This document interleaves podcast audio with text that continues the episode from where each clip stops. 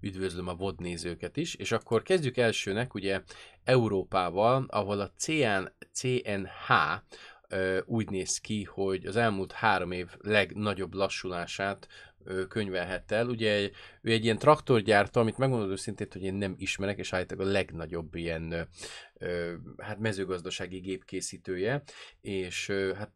három év után ugye nyilván itt az orosz invázió, aztán itt a, a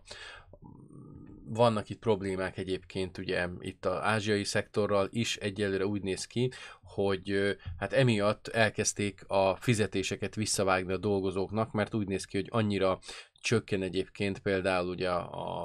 a kombájnokra és a különböző hát ilyen mezőgazdasági kiegészítőkre a,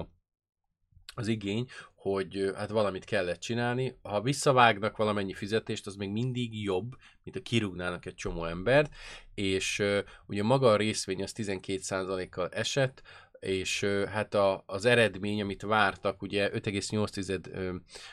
milliárd volt, és ehelyett öt egész harminchárom, tehát egyértelműen elkezdett csökkenni a, az eladások mértéke, és uh, hát ezt így nem nagyon, nem nagyon uh,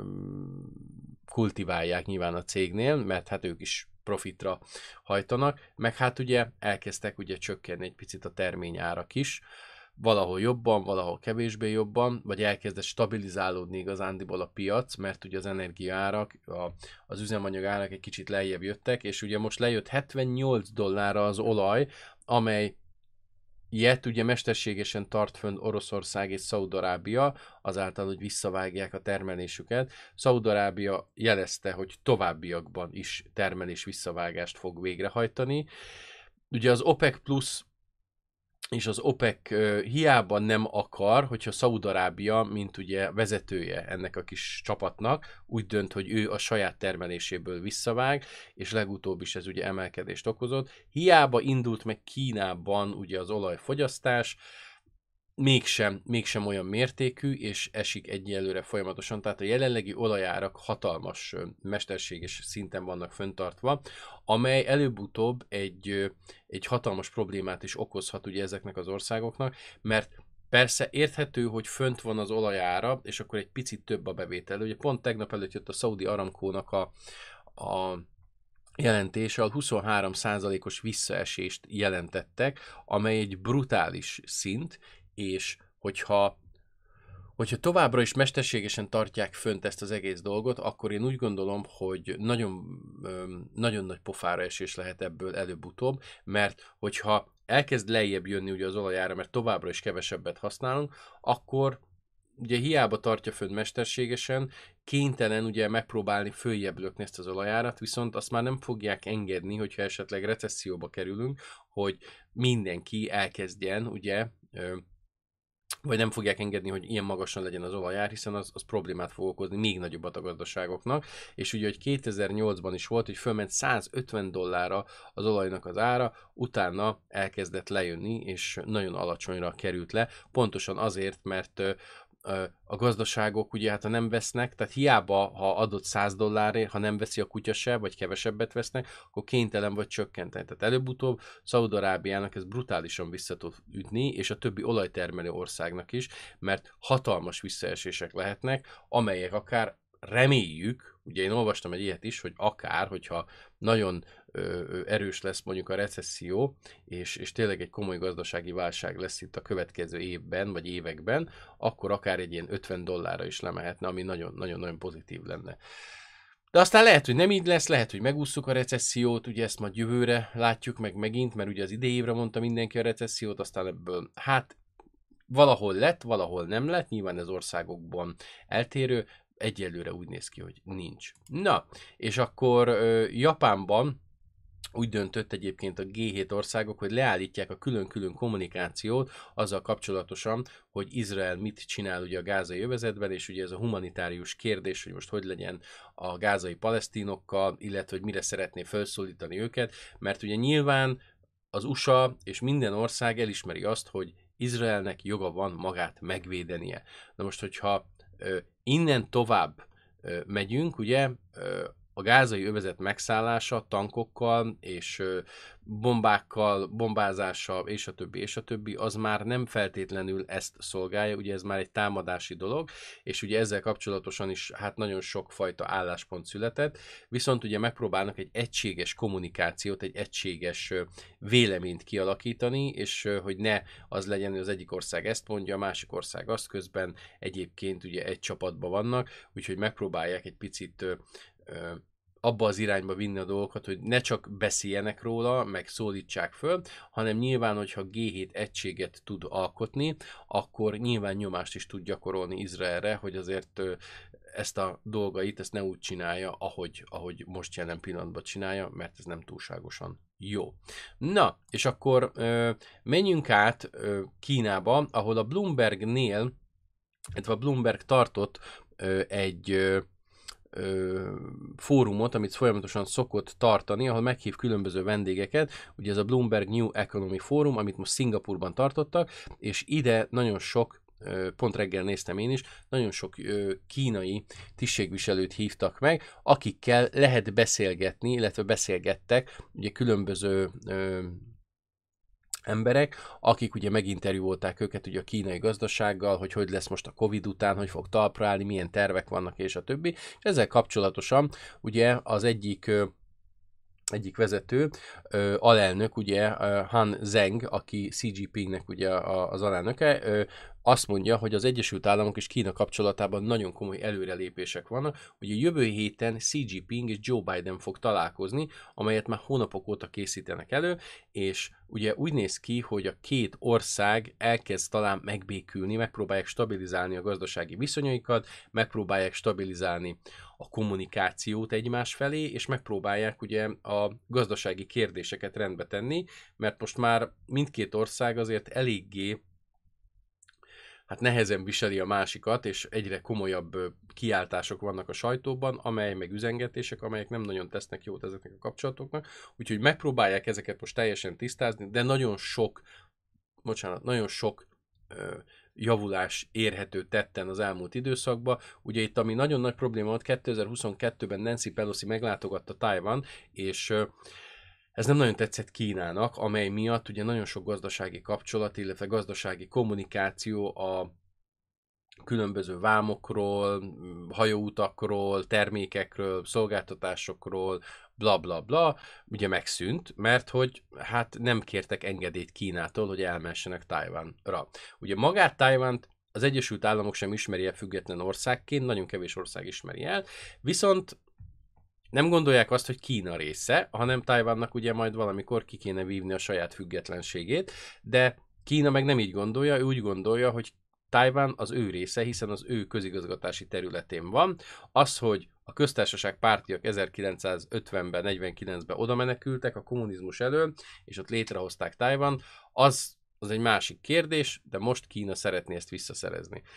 És közben ezzel kapcsolatosan is ugye voltak üzengetések az elmúlt egy évben a sajtóba, meg különböző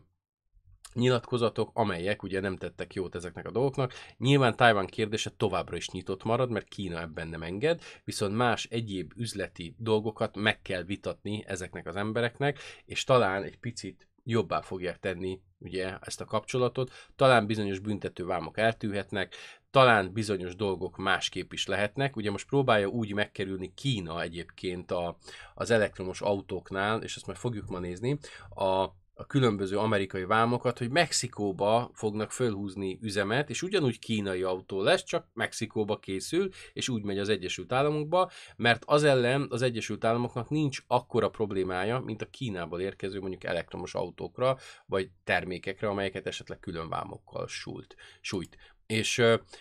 ha már itt vagyunk ugye az elektromos autóknál, akkor beszéljük meg, hogy jelen pillanatban ugye ez egy ötvenhét trillió dolláros piacnak ígérkezik, ugye a számítások alapján az elektromos autópiac, tehát hogy itt még rengeteg hely van a növekedésre. Ugye ami nagyon fontos, hogy ugye Kanadában van a az egyik legnagyobb ugye ilyen lelőhely, aztán ugye Thaiföldön van Ázsia Detroitja, ahol nagyon komoly autógyártás folyik ezzel kapcsolatosan. Ugye Kína, mint a, az aksi technológiának, illetve az aksi gyártásnak nyolcvan százalékát ő uralja, és itt van Magyarország is, mint ugye az aksi gyártó üzemi nagyhatalom, amely egyébként ugye nagyon komolyan részt vesz ebben a dologban. És ugye ami a legfontosabb, hogy a következő években, évtizedekben, ezt kinagyítom nektek, hogy hogyan fog változni a számítások alapján ugye az elektromos autók éves eladása. Jelen pillanatban évi olyan nyolcvan, hiszem tavaly előtti adat, nem tudom a tavalyi mennyi volt, de általában ilyen nyolcvankettő-nyolcvanhat millió autót adnak el évente. Ha ez igaz, akkor kétezer-negyvenre lesz képes ugye az elektromos autópiac minden szereplőivel együtt, akik most vannak, akik még nincsenek, és a többi, és a többi. Nyilván ez egy hozzávetőleges szám, évi hetvenöt millió darabot termelni. Tehát ez tizenhét év múlva fogjuk elérni azt az autógyártási kapacitást, ami jelenleg van. Ekkor is lesznek még hibridek, és lesznek még belső égésű motorok, mert nyilván bizonyos autógyártók még mindig fogják ezt erőltetni. A hetvenöt millió darabban, mire elérjük ezt, ha azt nézzük, hogy mondjuk minden évben hetvenöt millió darabot gyártunk, akkor az ugye hétszázötven millió darab tíz év alatt. Tehát a nagyjából olyan negyven év alatt, harminc év alatt fogjuk lecserélni az összes belső égésű autót, mert nagyjából két milliárd autó van a világon, tehát az elektromos autó gyártás az soha nem lesz azon a szinten a következő harminc évben, hogy az összes autót le tudja cserélni. Tehát, hogy hiába vannak ezek a fantasztikus számok, ezek alapján, a számítás alapján nagyon-nagyon sokára lesz. Tehát, hogy mi még kevesen fogjuk megélni, azt gondolom, hogy teljesen elektromos legyen minden autó a világon mindenhol, mert nagyon sok, nagyon sok helyen nem így lesz, és emellé bőségesen elfér a belső égésű autó. Ugye a nagy változás az olyan az olyan kétezer-harminc és harmincöt között lesz, tehát akkor lesz a, az átfordulás, ahol majd nyugaton egyébként sokkal ö, több elektromos autó lesz átlagosan már. Ami ö, nagy probléma, és ö, én ugyanezt látom, és erről beszéltünk egyébként, hogy ö, például a Teslánál ugye most úgy próbálják meg a magas kamatokat lejjebb törni, hogy, hogy nem öt évre adnak autóhitelt, hanem hét-nyolc évre. Na most egy hét-nyolc éves autó alapból, hogyha megnézzünk egy belső égésű autót, elavult technológiájában, elavult egyébként kibocsátásában, és hát ugye az alkatrészek is elkezdenek benne elavulni. Na most egy nyolc éves elektromos autó az...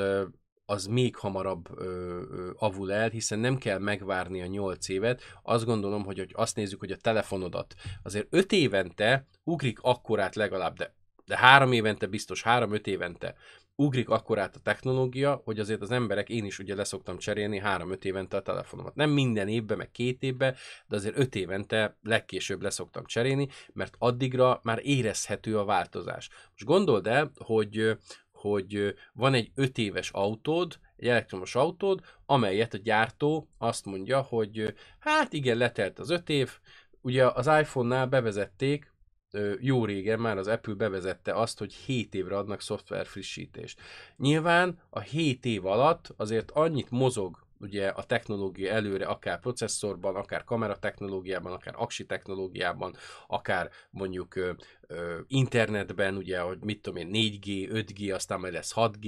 tehát, hogy annyit változik a technológia ennyi idő alatt, hogy ö, ugye nyilvánvalóan nem minden szoftverfrissítést fog megkapni, nem minden funkcióra. Viszont egy autógyártónál szintén ugye ez lesz a, a probléma, hogy a nyolc-tíz éves autóra gyártsunk-e szoftvert. Hát nem, mert az, a, az már nem termel nekünk pénzt, mi a szarnak fordítanánk mi erre erőforrást. Tehát egy idő után ezek az autóknak a szoftver frissítése nagyon minimális lesz, és semmilyen új funkciót vagy új dolgot nem fog kapni, csak éppen napra kész lesz valamilyen szinten, hogy mit tudom én, mondjuk tudjon a telefonoddal kapcsolódni, stb. stb. Tehát ugye ez is nagyon fontos, hogy hiába lesznek az új elektromos autókban új funkciók, ugyanez lesz, mint a telefonoknál, ugye, hogy hát nincs benne ilyen modul, ez a modul már nem felel meg, és ugye a Teslán is látjuk, hogy azért ez a, az önvezető rendszer azért három-öt évente ugye újabb és újabb modulokat szokott kapni, tehát ugye most a, például a Cybertruck egy teljesen új ö, vezetési ö, ilyen modullal fog jönni, amely például nem kompatibilis a Model hárommal és a Model négyel, tehát teljesen különböző, tehát ugye alapból két szoftvert kell írni, vagy hármat ugye az autókra, és ö, ugyanúgy, ahogy mondjuk egy tíz éves Model S sem ö, napra tud kész lenni, mert hiába kap szoftverfrissítést, már nem olyan, hiszen ugye a hardware, ami benne van, az már elavult. És ugyanez lesz ugye a probléma. Tehát effektív soha nem fogunk véget érni, vagy véget érni ez a dolog, mert folyamatosan meg kell újulni, majd elbek, hát most, most nem beszéljünk az aksi dolgokról, és a többi, és a többi. Az elektromos autó mindaddig nagyon költséghatékony, ameddig nem kell belenyúlni garanciaidőn kívül. Amint bele kell nyúlni garanciaidőn kívül, az úgy indul minimum, hogy három-négy misi. Onnan indul az az alap. Ugye beszarik, beszar az inverter, vagy valami gond van a motorral, figyelj, az, az tényleg ilyen két-három milliós költségnél kezdődik a, a, a történet. Vagy mondjuk az aksit ki kell cserélni, tehát hogy nyolc-tíz éves elektromos autóba nagyon sok ö, dolgot ki kell majd esetleg cserélni, és ugye hát nem biztos, hogy az olyan nagyon-nagyon olcsó lesz. Tehát hogy azért probléma, én azt gondolom, hogy ugyanúgy fenn fog állni, és hosszú távon nem, tehát nem lesznek húsz-harminc éves elektromos autók, mert sokba kerül annak ugye a fenntartása, a szervizelés, amikor az elkopott alkatrészek. Most az, hogy féket kell benne cserélni, vagy kereket kell cserélni, oké, okay, meg nem kell benne olaj. De azok az olajcserék, amiket nem csinálsz meg, ugye, mert nem kell benne olajcserét csinálni, de viszont majd kell benne motort cserélni, mert elkopik, és ugye erre már vannak statisztikáink, hogy nagyjából olyan kétszáz és négyszázezer kilométer között általában legalább egy elektromos motort kell cserélni, és hogyha ez garanciaidőn kicsúszik, akkor a sok, a sokba kerül. És hát nyilván van, amikor sokat kell alkatrészre is várni. Szóval visszatérve itt a helyzetre, ugye Mexikóban egyébként ö, ö, nagyon komolyan elkezdett ugye a bé ipszilon dé belerakni pénzeket, hogy Mexikóban készüljenek az elektromos autók, mert ezzel ugye meg lehet kerülni az amerikai vámokat, és ugye hát ö, Mexikó az tártkarokkal várja jelen pillanatban ugye az összes autógyárat, hiszen ugye a Fordnak is vannak ott már üzemei, a gé em-nek, most a Teslának is lesz, és ugye a bé ipszilon dé-nek is. Ott is elkezdődött egyébként az elektromos átállás, és egyébként ugye a taxik között van a legtöbb, és viszonylag nagyon nyerő is, és szeretik ezt a dolgot. Ami fontos, hogy igen, itt a mexikói bevezetés, illetve itt a mexikói gyárépítése. Ugye azt gondolja, hogy, hogy ugye a kínaiak, a bé ipszilon dé, hogy itt ezért lesz lehetőség. Ami érdekes egyébként, hogy közben ugye maga Mexikó kilenc hát ilyen lítium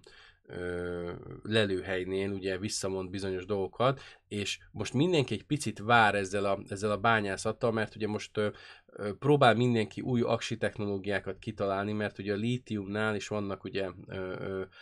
hát így problémák, mert hogy azért nem annyira ö,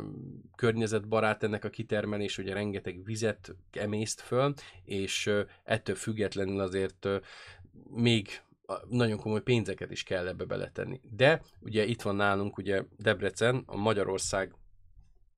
második legnagyobb városa, ahol ugye a két gyárat is építenek egyébként majd, ha minden igaz, ugye egy a Kettl-nek, a cé té el-nek a, a gyára, illetve van még egy másik aksi gyár, ami, ami nem tudom, hogy ki lesz, de ő is valami kínai, ha jól tudom, lehet, hogy korai, illetve ott lesz a bé em vé gyár, és ezzel ugye Magyarország, ha minden igaz, akkor föl fog kerülni nem is kicsit a térképre. Ugye itt lesz a, az aksi ö, kapacitás, ami elő van állítva, vagy elő lesz állítva. Ugye itt háromszázhatvannégyezer-négyszáz megawatt lesz Németországban elállítva, nálunk kétszázötvenegyezer-ötszáz lesz, ö, tehát mi leszünk a másodikok, ugye? Ö, aztán itt lesz ö, az Egyesült Királyság, Norvégia, Franciaország, Svédország és Lengyelország. Ugye ennek köszönhetően ugye Hilton is ö, nyitott, nyitni fog egy szállodát Budapesten kívül, ugye jelen pillanatban azt hiszem Budapesten annyi, két, három Hilton van már, nem? Nem vagyok benne biztos. Van ugye a West End, az a Hiltoné, ami fönn van a várban, az nem a Hiltoné, az csak a neve, ők megvették ott a brandet, de ami lent, és van még egy, azt hiszem, ha jól, de nem, nem vagyok biztos, hogy az nem teljes értékű Hilton, hanem az valamelyik ilyen háromcsillagos, vagy nem is tudom melyik része. A lényeg a lényeg, hogy, hogy ebből kifolyólag ugye Magyarország nagyon komolyan föl fogja hozni magát, a számok alapján. Ami érdekes, hogy ugye azt mondják, hogy Orbán Viktor ugye hát ö, antimigrációs politikája érdekesen hathat egyébként a külföldi dolgozókra, és ugye az új álláshelyekre, mert jelen pillanatban Magyarországon mindenki foglalkoztatott, csak valaki nem tud róla. A lényeg az, hogy ö, hogy ugye egy probléma lesz ugye a szállásokkal, és hogy emiatt ugye a,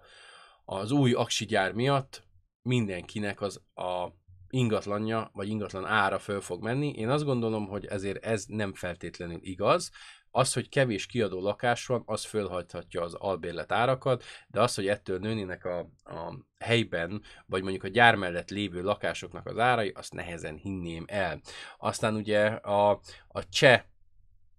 kormányzat egyébként, ugye, aki, akinél ott van ugye a Skoda, és a Volkswagen ugye a tulajdonosa, egyelőre nem akar komolyabb aksi gyárat létrehozni, mert a Volkswagen már fektetett be ebbe a történetbe. És aztán ugye itt van nekünk uh, Thaiföld, ahol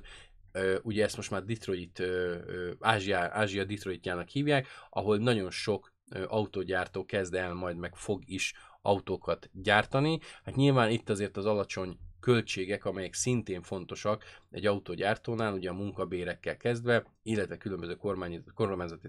támogatásokkal, nagyon komolyan elkezdik majd ugye esetleg a japán autógyártókat is megszorongatni, hiszen itt nagyon komoly befektetéseket kezdtek el szintén a kínaiak csinálni. És ami még fontos, hogy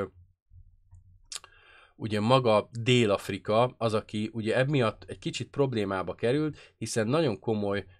bányászati technológiái vannak, illetve bányászati helyei vannak, mert technológiai azok nincsenek sokszor. Ugye itt van a platina és a palládium kitermelés. Ugye a palládium ugye maga a belső égésű motor katalizátorába van benne, és tudjátok, hát nem véletlenül vannak ugye ezek a katalizátor tolvajok, mert aztán abban van minden, ami szemszájnak ingere, és hogyha elkezdődik nagyon komolyan majd ugye a az elektromos autóra átállás, nyilván itt már érezhető lesz akkor a csökkenés a bányászatban, és ez ugye rengeteg munkahelyet fog ilyen szempontból megszüntetni, mindenkit majd át fog terelni egy másik fajta bányászati tevékenységhez. Ugye itt most a kobaltról is próbáltak leállni az elmúlt években, amely ugye a Kongói Köztársaságnak az egyik legnagyobb exportja, hiszen a világon a kobalt termelésnek nyolcvan százalékát a Demokratikus Kongói Köztársaság felel, és És hát ugye nyilván a legfontosabb az, néztünk erről videót,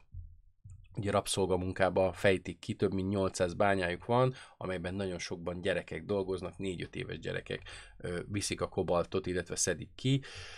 Nem egy, nem egy rákos van közöttük, mert olyan, olyan biztonságosan csinálják ezt a dolgot. És ugye megpróbálják egyébként majd Dél-Afrikában, illetve Afrikában egyébként átállítani a dolgokat, mert hiszen rengeteg, rengeteg változás lesz ebből kifolyólag, és ami nagyon fontos, hogy hogyha nem tesznek ezzel ellen valamit, akkor rengeteg munkanélküli lesz, illetve hát ugye mégiscsak még meg kéne valamit csinálni ezzel kapcsolatban. Ami fontos még, ugye Kanadában, ahol szintén nagyon komoly lehetőségek vannak az elektromos autóknak arra, hogy kibányásszanak hozzá nagyon-nagyon sok dolgot. Egyelőre Kanada nem akar ebbe belemenni. Vannak, akik azt mondják, hogy ez nagyon jó lehetőség Kanadának, és élnie kéne vele. Vannak, akik azt mondják, hogy előbb meg kéne vizsgálni, hogy milyen környezeti hatásai lesznek ezeknek a bányáknak, és hogy mennyire fogják egyébként az élővilágot, a vadvilágot megfertőzni, és hogy hogyan fog ugye szennyezést gyakorolni. Mert ugye egy bányászati technológiának, illetve egy bányászat indításának mindig vannak szennyező hatásai, és emiatt ugye egy picit félnek ettől, és most Kanada inkább úgy döntött, hogy egy picit megpróbál ö, várni ezzel, de mondom, nagyon sok vélemény van az egyik oldalon, illetve van a másik oldalon is, ezáltal ugye itt is viták keresztüzében áll most a kitermelés, pedig Kanada is szeretne ugye egyébként egy ö, ö, szeretne egy, egy aksigyárat, vagy akár több aksigyárat, meg szeretne magukhoz ö, autógyártókat odavonzani, de mert ugye most ez egy olyan piac, ami az egyelőre úgy néz ki, hogy növekedésben van, és talán abba is maradhat a következő években. Ezáltal komoly befektetéseket vonzhat az országokba, csak ugye mind, ami nagyon fontos, hogy vannak, akik tudnak úgy gondolkodni, hogy ez a természeti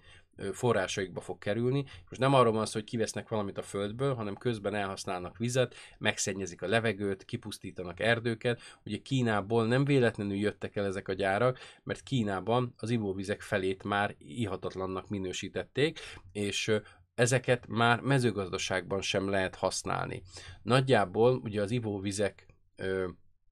jelentős része teljesen el van mérgezve Kínában, ki vannak pusztulva faluk, erdők ezek miatt, a bányászati technológiák miatt, ugye akár a mobiltelefonról beszélünk, akár mondjuk a laptopról, akár beszélünk bármilyen dologról, amiben aksi van, azok ugye mind-mind ritka földfémeket igényelnek, illetve különböző mágnesek és a többi motorokhoz, amelyek kellenek, amelyekre szükségünk van, és ezek a ritka földfémek ugye általában uránium mellett találhatók, ugye ezek a részecskék szétszóródnak, és elmérgezik a levegőt, elmérgezik a vizet, és először csak egy kilométeres körzetbe, aztán tíz kilométeres, aztán harminc, negyven, ötven, hatvan kilométeres körzetbe egy hatalmas sivataggá változtatják a korábban erdős és füves területeket, és szép lassan megölik a környéken az élővilágot, megölik a vizet, és megölik az embereket, tehát ezért vannak elnéptelenedett ugye falvak Kínában, mert ezeknek a bányáknak a környékén néhány év alatt ugye egy ilyen harminc kilométeres pusztítást tud ez végezni. És ezt azért nem szívesen vállalja be semmelyik ország. Én nagyon kíváncsi leszek egyébként, mert találtak fönt északon, talán a norvégoknál vagy a svédeknél egy ilyen bányát, és az Európai Unió nagy mellen mondta, hogy majd mi ritka földfémet fogunk termelni. Ki? A, ki fogunk bányászni. Erre nagyon kíváncsi leszek, hogy amikor ennek a környezeti hatásai elkezdenek megmutatkozni, hogy akkor mennyire fog mindenki tapsikolni ennek, hogy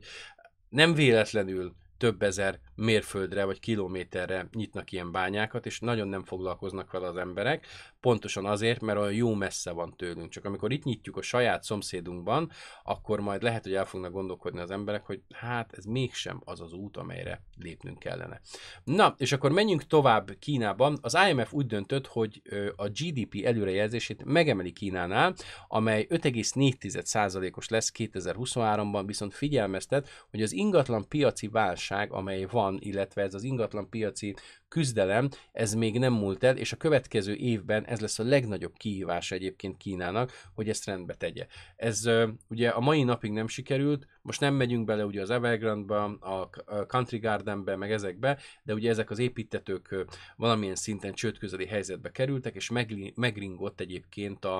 a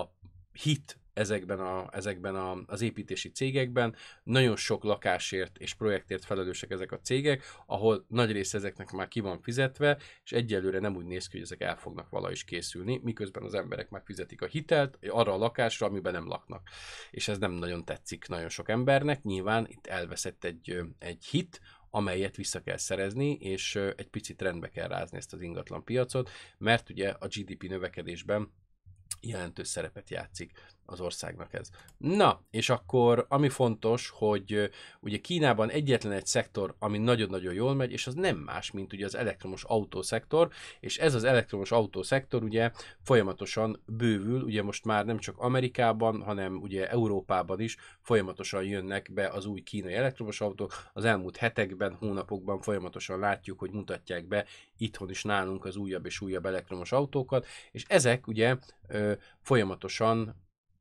azt feltételezik, hogy ugye Kína azért pörgeti ezt a szektort, és az elmúlt években nagyon-nagyon sok állami pénzt raktak ebbe, ugyanúgy, mint a napelemekbe, ami kétezer-tizenhatban ahhoz vezetett, hogy megölték az egyetlen európai napelemgyártót. Valószínűleg ugyanez a helyzet most ugye a hagyományos autógyártókkal, hogy őket próbálják megölni, akár beszélhetünk itt a Volkswagenről, Audiról, Porscheról, bé em vé-ről, Mercedesről,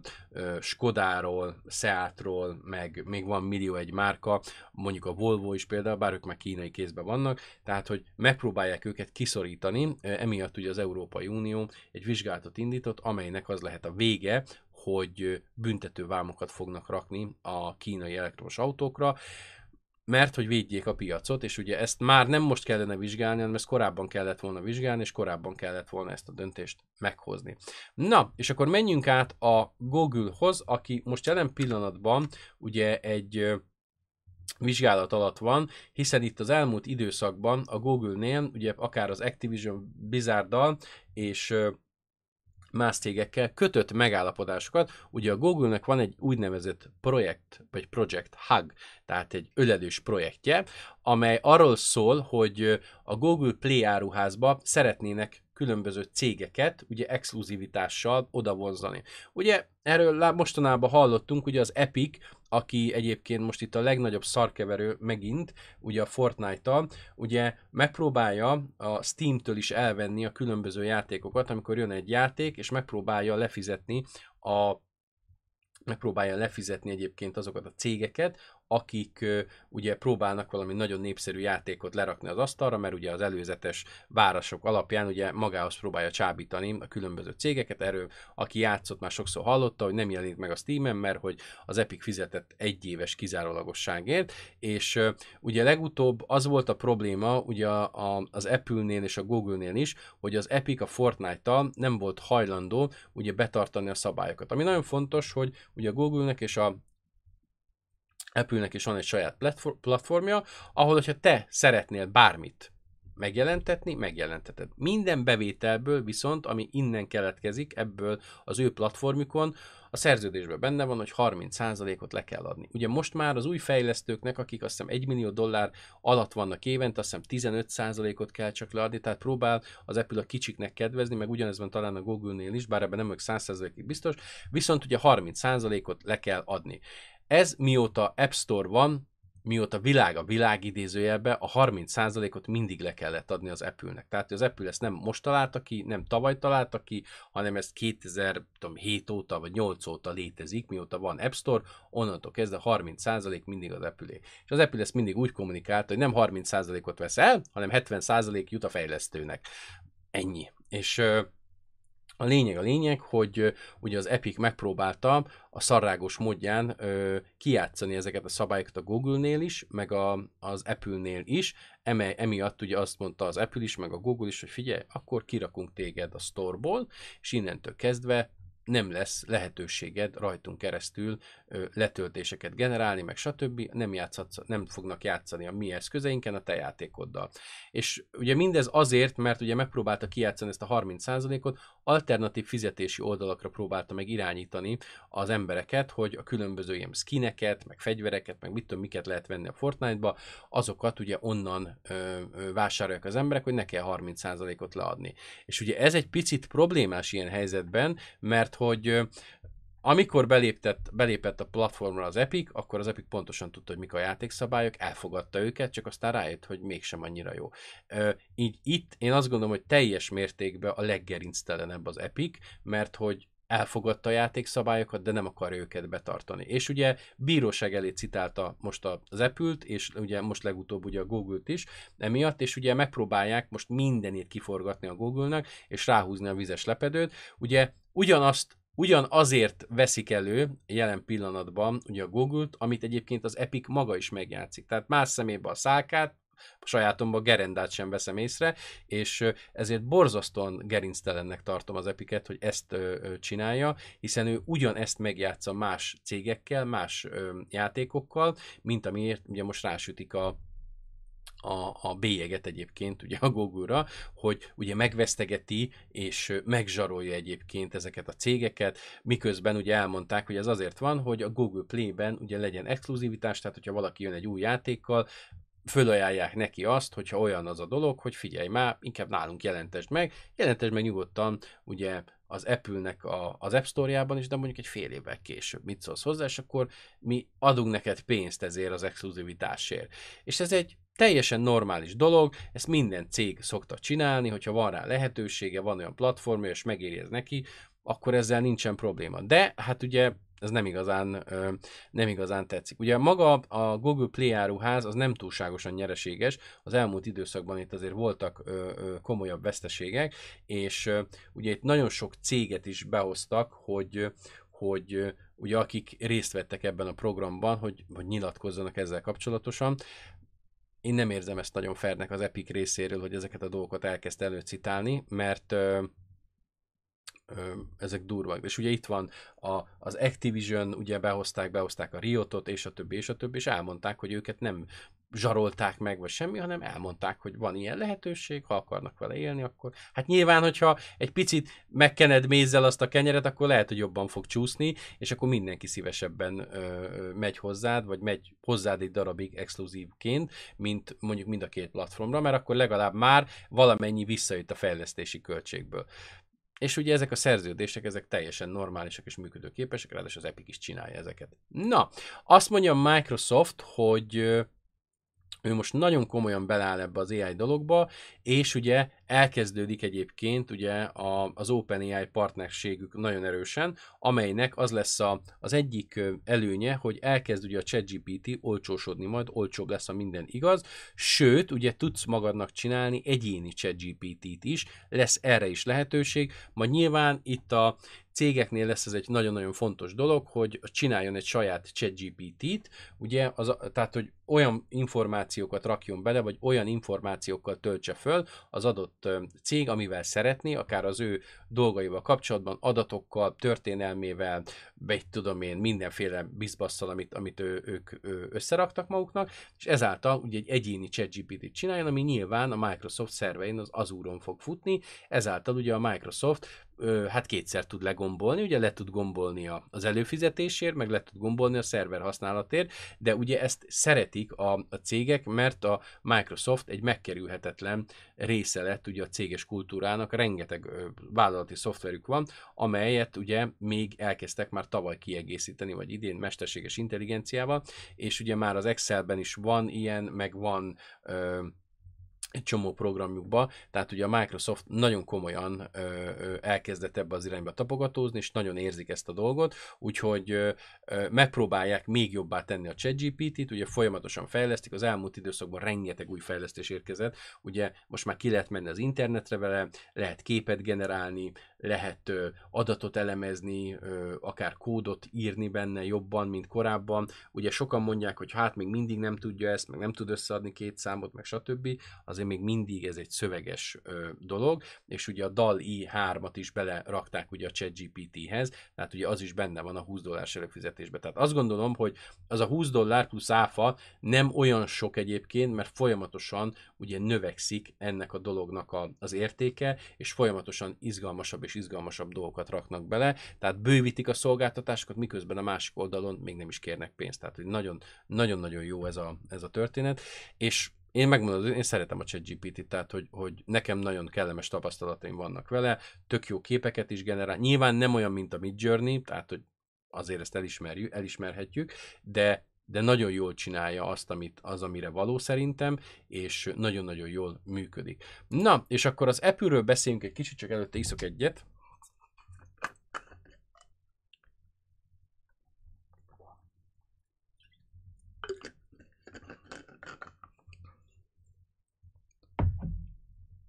Az Apple úgy döntött, hogy jövőre nem fog érkezni új frissítés egyébként az iPhone-hoz, és ugye a Mac-es részleghez sem, mert, meg ugye nyilván az iPad-hez sem, mert hogy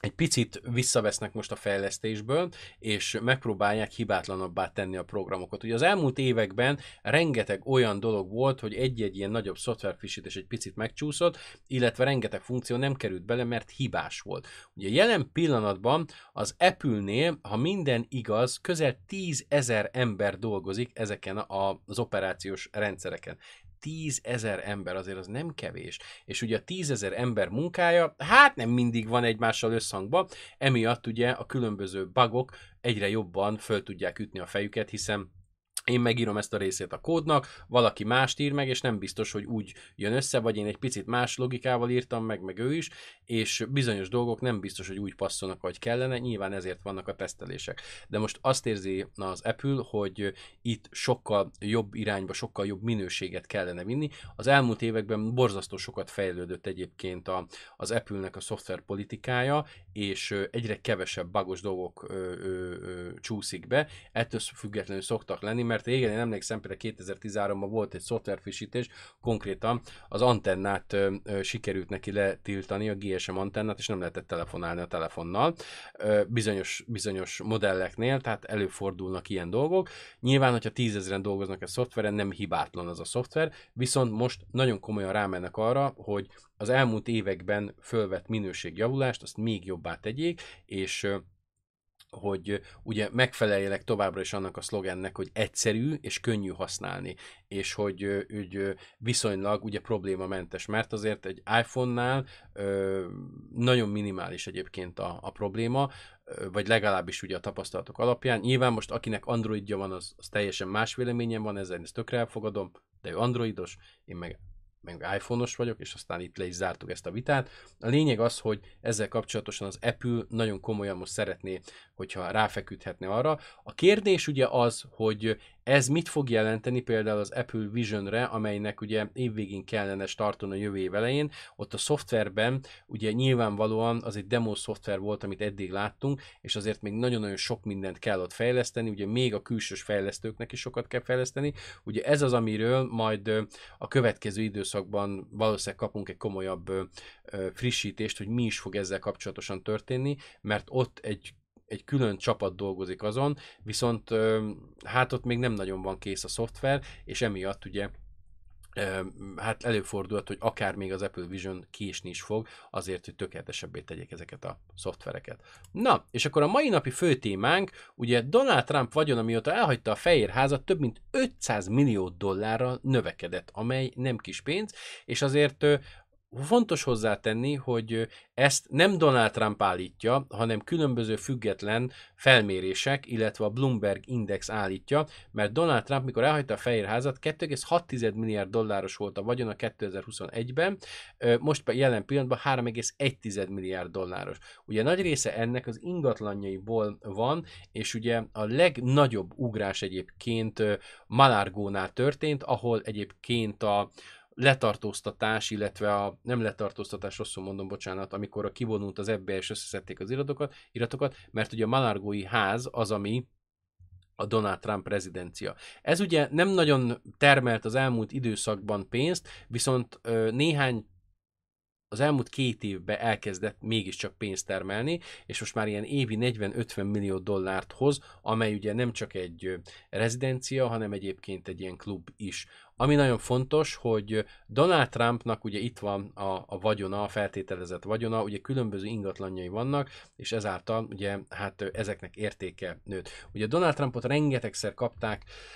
hát hazugságon, ugye itt a vagyon, vagyon értékével, ugye Donald Trump azt szokta mondani, amikor a sajtóba kérdezik, hogy mennyit ér a akármelyik mondjuk New York-i lakása, azt mondja háromszáz milliót, ugye? Vagy megkérdezik a banknál, hogy mennyit ér, hogy fölvegyen banki hitelt, akkor háromszáz milliót, amikor be kell adni az adóbevallást, hű, ez csak nyolcvan milliót ér, és uh, ugye valahol az igazság a kettő, kettő között van, ugye Donald Trump szereti ezeket a dolgokat kiszínezni. Maga a vagyona egyébként, hogy hogyan alakul Donald Trumpnak, itt látszik, ugye Donald Trump szerint, ugye ez a magenta színű csík, nagyjából hat milliárd dollár az ő becslése szerint. Valójában egyébként ugye a Bloomberg milliárdos indexe alapján nagyjából ez ilyen kettő és fél, most jelen pillanatban három egész egy milliárd dollár környékén van, de amikor azt állította, hogy öt egész kilenc milliárd dollár, akkor valójában olyan két egész kilenc milliárd dollár volt, tehát nagyjából a fele volt a vagyona, mert egy picit szeret túlozni, ugyanúgy, amikor banki hitelt vesz, hogy valójában mi mennyit ér azzal kapcsolatosan, és az nem túlságosan jó szokott lenni. Ö, és ugye hát ez mindig fontos ugye a banki döntéseknél. Ugye itt van a, a mennyit ér ugye a Mar-a-Lago, ugye Donald Trump azt mondja hatszáztizenkét millió dollárt ér, ugye ez a Mar-a-Lagói birtok, ami hát azért nem csúnya. A Bloomberg úgy gondolja, hogy kétszáznegyven milliót ér, és a New York-i adatok alapján, ugye, akik fölbecsülték ezt, huszonhét egész hat millió dollárt ér, tehát, hogy itt kurva nagy eltérések vannak a számok között, tehát, hogy mindenki teljesen más gondol erről. Hát én azt gondolom, hogy a felső szám az valószínűleg nem nagyon van közel a valósághoz, a kettő szám pedig nagyjából szerintem így, az is nagyon messze áll, mert az egyik szám az majdnem tízszeres a másik számnak, tehát azért itt, itt is vannak azért komoly, komoly eltérések ezzel kapcsolatosan. És ugye Ugye itt van Donald Trumpnak a, a, a, az elképzelése, hogy mennyit ér erről ez a történet, pedig azért ez, ez az annyira nem igaz. Viszont majd később egyébként el tud indulni. Aztán ugye van ugye a Trump Tower, amely Trump értékelése szerint százharmincegy millió dollárt ér, a Bloomberg alapján azt mondják, hogy negyven milliót, New York erre nem adott ki semmilyen értékbecslést. Aztán ugye itt vannak neki a Trump Park eh, Avenue épület, ami kilencven millió dollárt ért Trump szerint, Bloomberg szerint nyolcvanhat egész négyet, New York szerint nyolcvan milliót, tehát ez nagyjából árában van ez a történet, és itt nincsen, nincsen csúsztatás ezzel kapcsolatosan. És ugye van neki a, a Trump Building, ugye, a, ahol ugye az ő becslése szerint ez hatszázhatvannégy millió dollárt ér, maga Bloomberg azt mondja, hogy kétszázhetven milliót ér, és ugye New York erről nem adott ki értékbecslést, illetve nem csinált meg. Tehát ugye emiatt is most jelen pillanatban hát ugye a vagyonát próbálják felmérni Donald Trumpnak, meg az, hogy, hogy mekkora, mekkora igazság érzete van itt a dolgok kapcsolatban, mert itt azért vannak ám adóelkerülési dolgok, jelen pillanatban kilencvenegy bűnvádi eljárás van Donald Trump ellen, Ebb, ezt négy tárgyalás keretében folytatják le, és itt aztán van választási csalástól kezdve,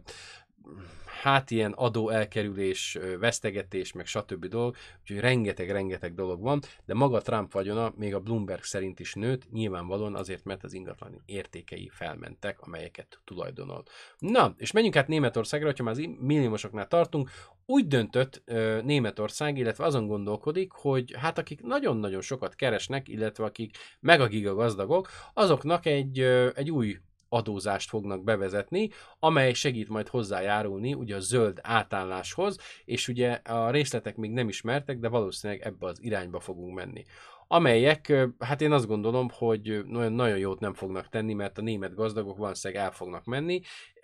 ahogy egyébként Franciaországban is volt egy ilyen komoly adóztatás, amely ugye a gazdagokat célozta meg, és a vége az lett, hogy a francia gazdagok elkezdtek elvándorolni. Ugye, lásd például Gerard Depardieu, aki úgy döntött, hogy Oroszországban neki sokkal jobb helye van, és inkább Franciaországból átmegy Oroszországba, mert hát, hogy nem kell neki annyit adózni akkor.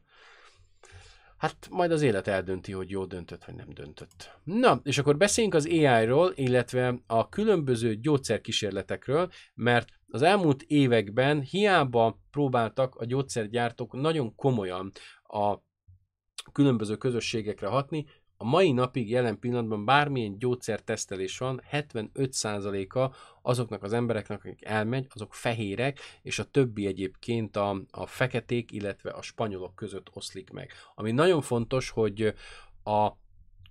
gyógyszereknél sokszor van probléma abból, hogy bizonyos etnikai csoportokra nem úgy hat, vagy az egyikre jobban hat, a másikra meg nem. És itt talán emlékeztek, a doktor House-ba volt egy rész, amikor rosszul volt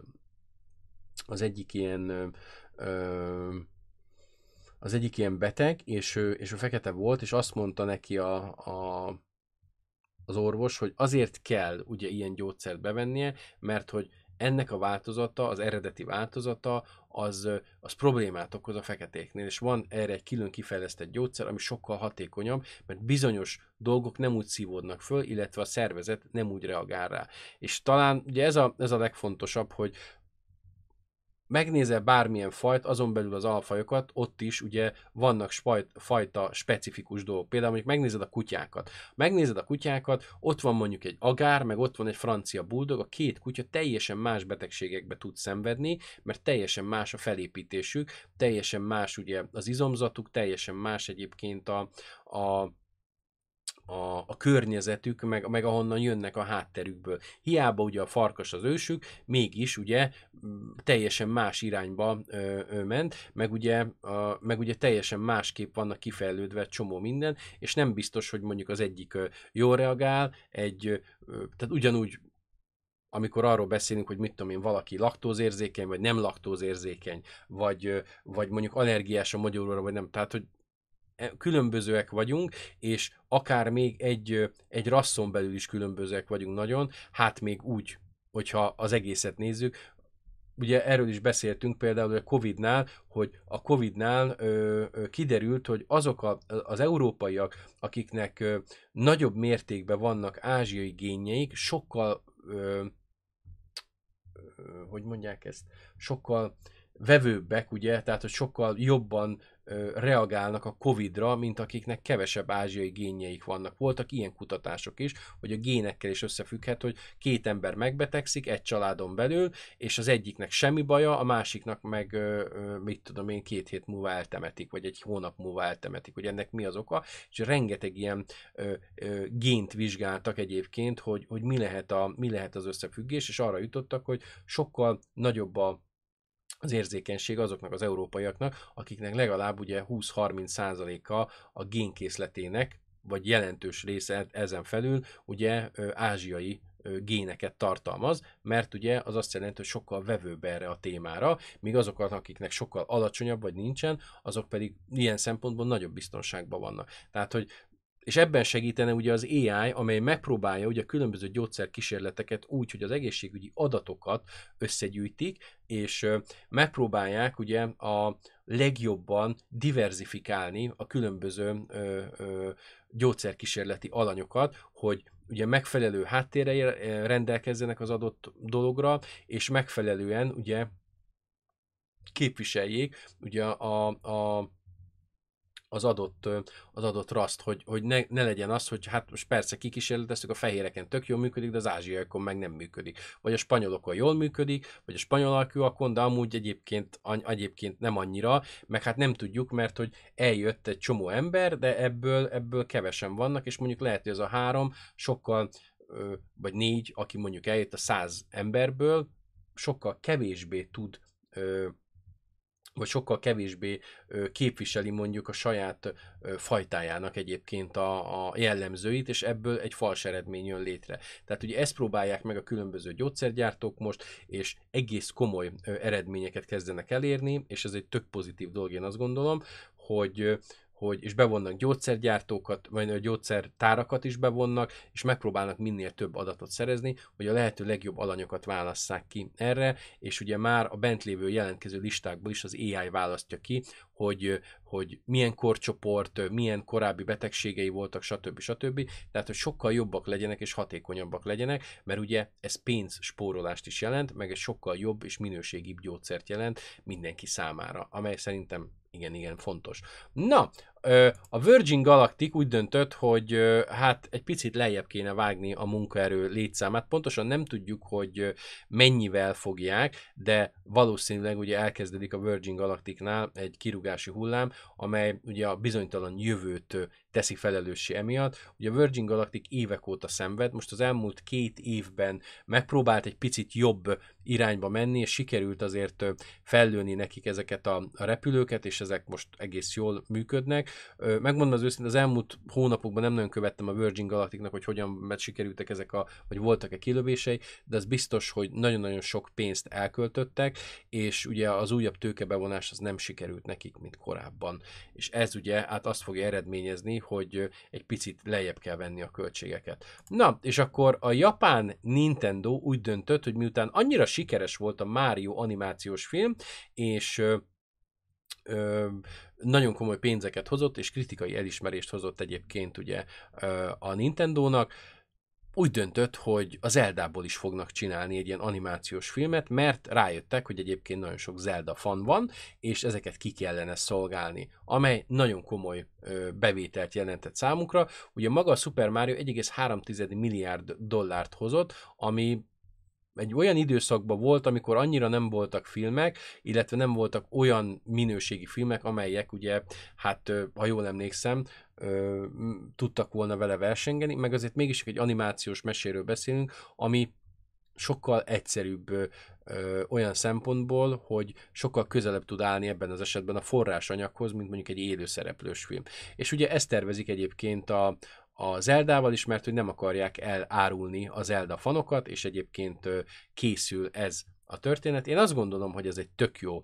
dolog, és kíváncsian várom ezt a dolgot én is, mert hátha, hátha hoz itt is egy nagyon komoly pénzt egyébként a Nintendónak. Na, és akkor beszéljünk az új gé té á-ról, amelynek, ha minden igaz, a jövő hónapban érkezik az új bemutatója, amikor a Rockstar a huszonöt éves évfordulóját fogja ünnepelni. Ezek még csak kiszivárgott pletykák, de valószínűleg ez fog történni. Ugye tavaly szivárgott ki egy feltörés során ugye néhány jó néhány felvétel egyébként a Buildből, amely hát euh, még nem volt a legfrissebb, de már azon is nagyon-nagyon ígéretesen nézett ki az új gé té á, és valószínűleg ugye hasonló számokat várnak tőle, mint korábban a G T A öttől, amely a világon a második legtöbbet eladott játék, mert az első a Minecraft, de a második ugye a, a G T A öt, száznyolcvanöt millió darabbal. Azért ez nem kevés, és a mai napig termeli egyébként ugye a Rockstarnak a pénzt, hiszen ennek van egy online változata, de ott van ugye a Red Dead Redemption is, amely szintén online változatban azért termeli a pénzt a, a Rockstarnak, és ezáltal ugye ez egy nagyon-nagyon komoly ö, fegyvertény, hiszen addig tudnak normálisan dolgozni a következő játékon, mert mindig van egyébként újabb és újabb pénz. Ö, most nem emlékszem pontosan, de jól tudom, a G T A öt annak idején majdnem ötszáz millió dollárba került a fejlesztése, szerintem itt a G T A hat át fogja ütni az egy milliárdot, és azért ez nem kevés pénzt jelent, meg nem kevés erőforrást jelent, viszont szerintem az eredmény az mindenféleképpen egy nagyon komoly dolog lesz. Az, hogy mikorra fog érkezni, az egy, az egy másik kérdés. Én az idei évet biztos, hogy nem céloznám meg, szerintem a jövő év is hát elég kérdéses, talán ilyen kétezer-huszonötre. Talán, mert nem valószínű, ugye amikor megjön egy ilyen bemutató, akkor általában azért még egy másfél-két év szokott lenni, tehát ez a kétezer-huszonöt-huszonhat. Csak ugye az is kérdés, hogy akkor már lesz egy váltás a konzolgenerációban, hogy most azt meg fogják várni, vagy a konzolgeneráció végére adják ki, hogy aztán majd újra kiadják az új konzolgenerációra, ami a Take-Two-nál ugye meg tud ez történni, és talán meg fogják ezt a, ezt a dolgot lépni, hogy akkor hát két-két bőrt húzzanak le erről a történetről, simán elképzelhetőnek tartom, úgyhogy akár ez lehet a, a következő ö, nagy durranás, de kétezer-huszonnégyre én nagyon-nagyon kis esélyt látok, és szerintem kétezer-huszonöt lesz. De azért van, hogy föltartsák ugye az érdeklődést, és akkor a következő, mit tudom én, másfél évben még érkezni fog egy vagy két bemutató, meg ugye aztán meg föl fog tűnni eseményeken, és a többi, és a többi, de biztos, hogy idén nem, jövőre meg szerintem szinte kilencvenkilenc százalék, hogy nem fog ez megérkezni. No, ezek lettek volna mára a hírek, a vodnézőknek nagyon-nagyon szép napot kívánok,